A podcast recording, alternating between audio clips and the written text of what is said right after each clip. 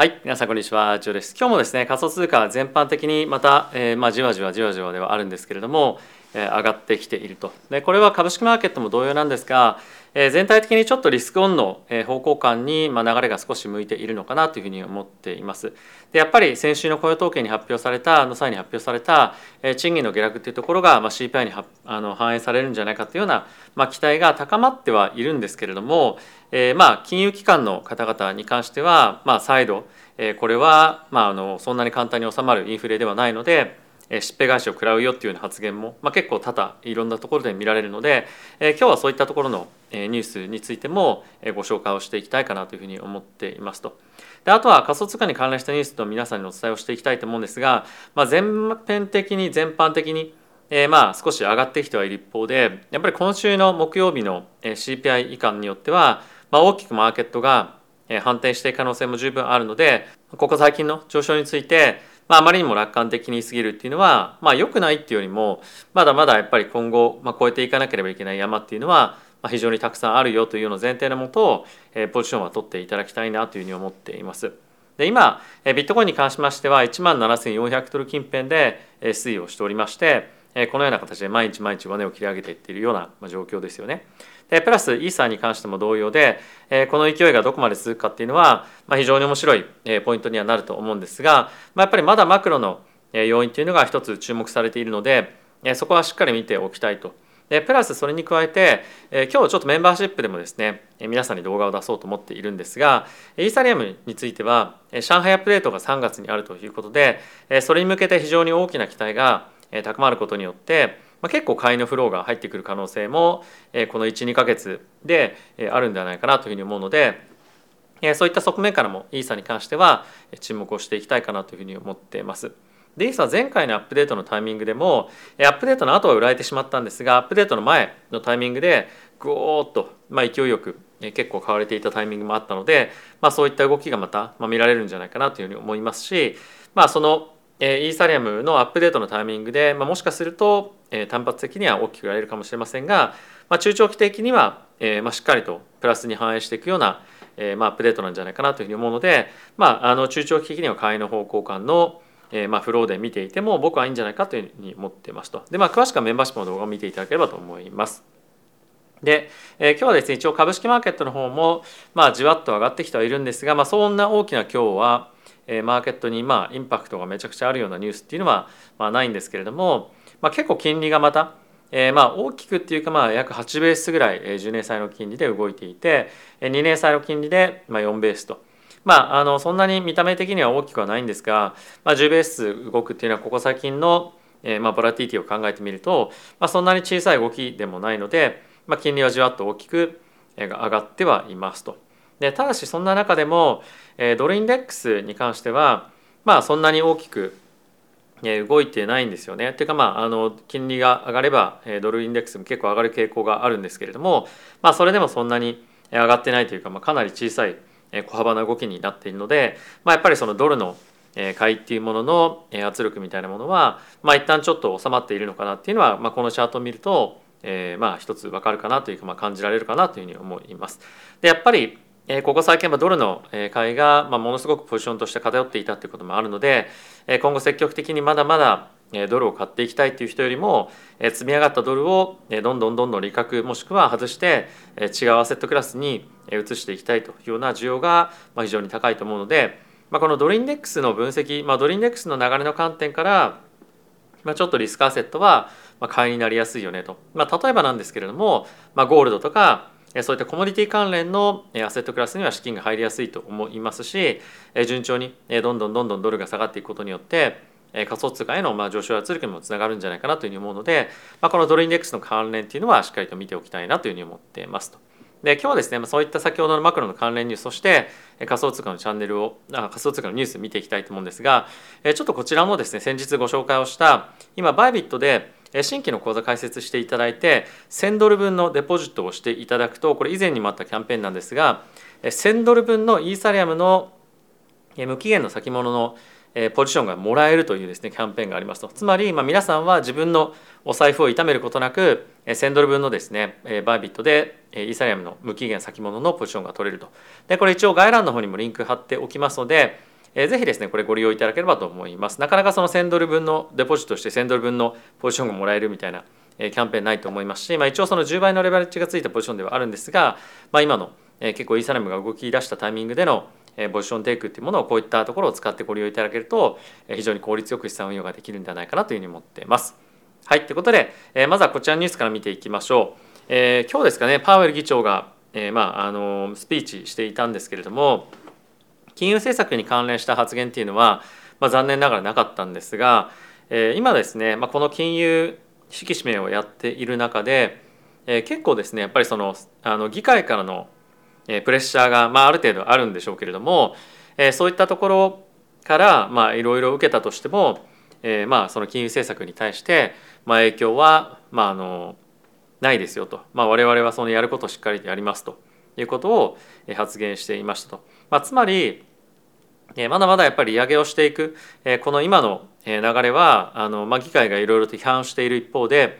しっかりとやり遂げますよと今のインフレをしっかりと我々の金融政策で押し込めますというところの強い意志の表れなんではないかなというふうに僕は思っているので、まあ、今日は金利が上がっていると思うんですよね。でにもかかわらずあの株式マーケットまあじわっと、えー、まあちょっと上がってはいますが、まあ、そういった発言の中え株式マーケットがちょっと楽観的なのは、まあ、正直僕は不安かなというふうに思っています。というのもえ今週木曜日にもし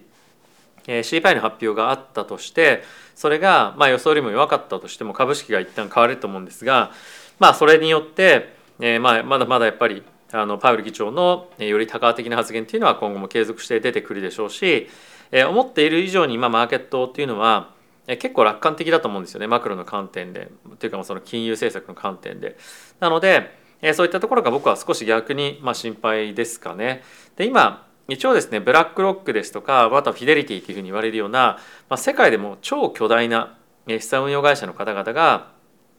コメントをいろいろと出しているんですけれども、まあ、こちらにもあります通りマーケットはですねアンダーエスメイト、まあ、過小評価してますよと。で何をかっていうとインフレを過小評価していますと。いうことを言っています。でこれらはですねやっぱりさっきから話をしている通りえー、物価はですねまだまだ下がっていくというかあの下がってはいるんですけれども、まあ、今の下落がしっかりと続いていくかどうかっていうと、まあ、それはあの難しいでしょうし、えー、まだまだえこの今のインフレに関しては、まあ、継続してマーケットに残り続けるので、え継続した引き締めっていうのが今後も必要になってくるということを、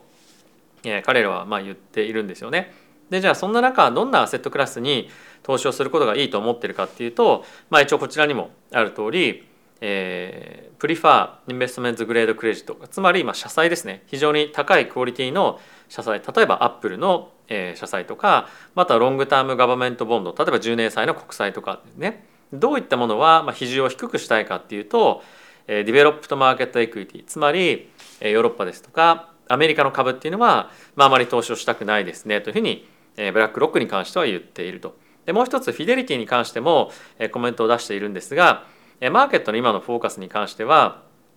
えー、フェットのですね、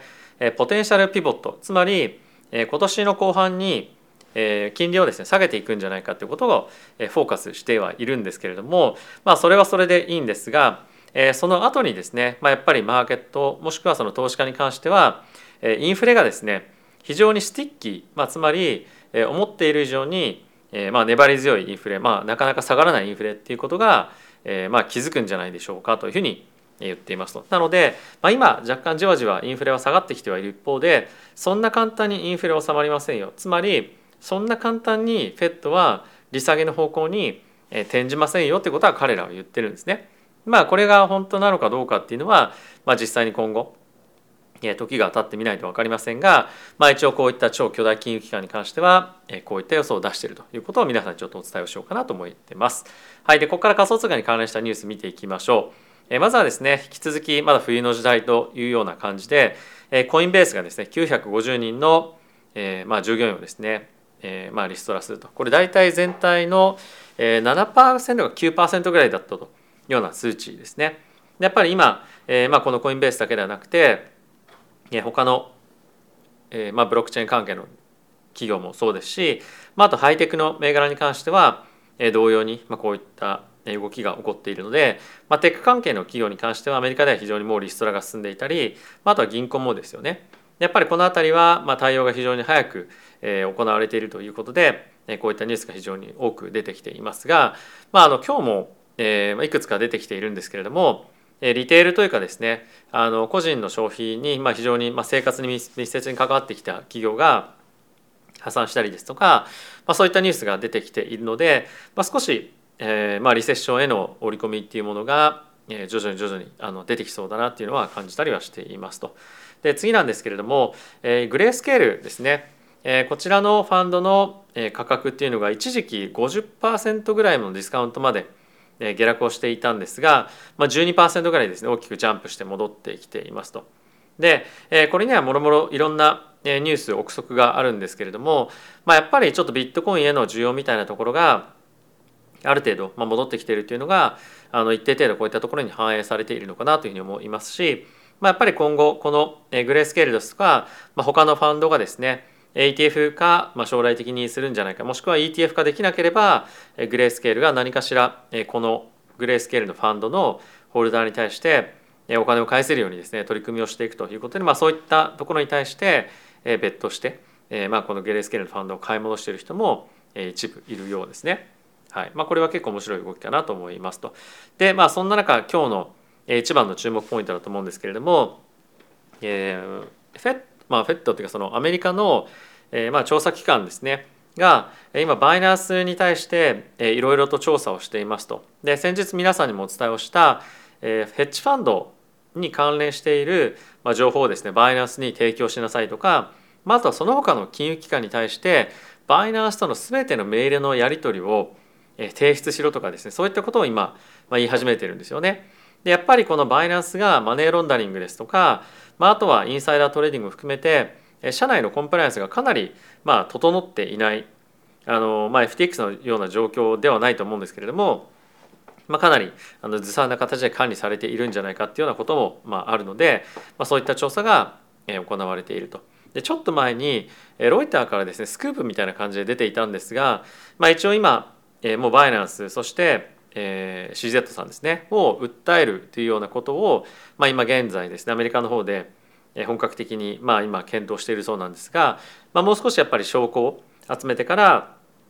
えー、訴えたいということでもう少し時間が経って、まあ、今年以内なのか来年なのか分かりませんが、えー、そういったところに動きが今後見えてくるのかなというふうに思っています。まあ、そんな中一応ですねバイナンスに関しては、まあ、社内のコンプライアンスですとか、まあ、そういった仕組みを整えるために非常にいろんな、まあ、コンプラ関係の人をですね雇っているので、まあ、徐々に徐々に体制は整っていっているということではあるので、まあ、過去の行いに対してどれだけ厳しくえまあ、アメリカがですね見るかっていうところがポイントにはなってくるんじゃないかなと思います。でまあそんな中、え、一つですねバイナンスの全ての従業員に対して、え、トークンを買う際に、90日間、え、売れませんよというような、ルールが今適用されているそうです。まあ、どんどんどんどん株式マーケット同様もしくはそれ以上に厳しくなってきている仮想通貨の会社でのコンプライアンスというのは、まあ、非常にいいことではあるかと思うんですけれども、まあ、今回のそのバイナスのまあ調査というところとこれに関してはまあ関係ないというか過去に遡っていろいろと見ているので、まあ、実際にどういった裁判というかですねあのそういった調査結果になっていくのかっていうのは、まあ、しっかりと追って見ていきたいかなと思っています。はい、続いてなんですけれどもアップルがですね VR のヘッドセットについて今開発中ですと。で今年の春に発表して秋ぐらいにですね、まあ、実際に売り始めるということらしいんですけれども、まあ、なんと今それの価格がですね3000ドルぐらいかなを予想されていてオキュラスとかでも、えー、1000ドルちょっとぐらいだったと思うんですよね確かもっと安かったかななのでもう本当に何倍も高い金額で出すんですが、まあ、いよいよアップルが本格的にメタバースとか VR とかそういったところに対して進出をしてくるということでそういったところでの注目がさらにまあ Web2 の関係の会社からどんどんどんどん出てきそうですしまあそういったことが進むことによってより Web3、まあ、およびブロックチェーン関係の企業だったりテクノロジーに対して注目がさらに集まってくるんではないかなというふうに思うので、まあ、これは非常に大きなえいいニュースに今後なってくるんではないかなというふうに思っています。はい、でもう一つ面白いなと思ったのがえコインテレグラフがですねアクセレレータープログラムっていうものをえローンチしましたとでも実際はえちょっと前からやってるらしいんですけれどもえコインテレグラフのえ投資まあ部門みたいのを作ってえそこがま非常にいいなというふうに思ったプロジェクトに対してえコインテレグラフがえまあいろんなサービス提供したりとかまあいろんなサポートをしてその対価としてトークンをもらってまあプロジェクトの支援をするということをやっていくそうですと。ただこれは一応そのメディアの機能と分かれているので、まあ、その銀行でいうファイアボールみたいのがあって、まあ、情報提供のやり取りっていうのはされないらしいんですけれども、まあ、本当にいろんなこういったまああの Web3 のプレイヤーたちがまあこういった投資ですとか、まあ、あとはそのあのプロジェクトをまあ支援するっていうところに対して参加しているっていうのは、まあ、非常にいい面白い取り組みなんだなと思って見ておりました。で実際に、まあ、いろんなプロジェクトと話をしている中で一つだけこの Web3 あじゃなくてこのアクセレータープログラムに支援されたことがあるよという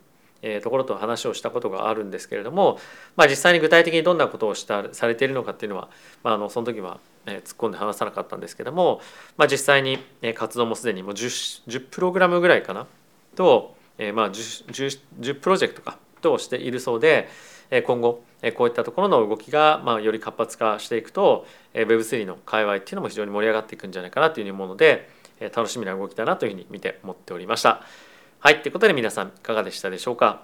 えーまあ、結構いろんな面白いニュースがまた今日も出てきている中で、えー、徐々に徐々に仮想通貨のマーケットの全体の、まあ、値頃感の底,、まあ底まあ、底打ち感というかまた徐々に上がってきているのは、まあ、非常に面白いかなというふうに思っていますし、まあ、あとはやっぱりある程度もう底打ちしてるよねっていうのも、えー、コンセンサスにもなってきそうな、まあ、感じはちょっとあの今のままの動きが続けば、あるのかななんていうのは思ってます。でやっぱりもう、えー、仮想通貨に関してはまあ売りたい人っていうのはもう今から売りたい人って正直いなくてえどこかいいレベル感で買いたいっていう人がほとんどだと思うんですよね。強制的に売らなければいけないっていう人は別として、まあ、今から投げ売りしたいっていう人はまああまりいないと思うので、まあ、ある程度の底打ちとして、え、そろそろまあ見てもいいんじゃないかなというふうにも言いますが、まあ、ただあのもう一旦下がったりするところはあると思うので、まあ、今の価格よりも下がらないとかっていうことではなくて、まあ、やっぱり引き続き波を打つようにえ価格変動を経てですねえまあそのうちタイミングが来ればま上昇相場に向かっていくような状況になるんではないかなというふうに思っていますが、まあ、それになるにはやっぱりマクロの環境の改善ですとかまあとは金融あの金融引き締めが終わったりとか緩和の方に向かっていくっていうところも必要だと思うので、まあ、少し時間がかかるんじゃないかなというふうに思っています。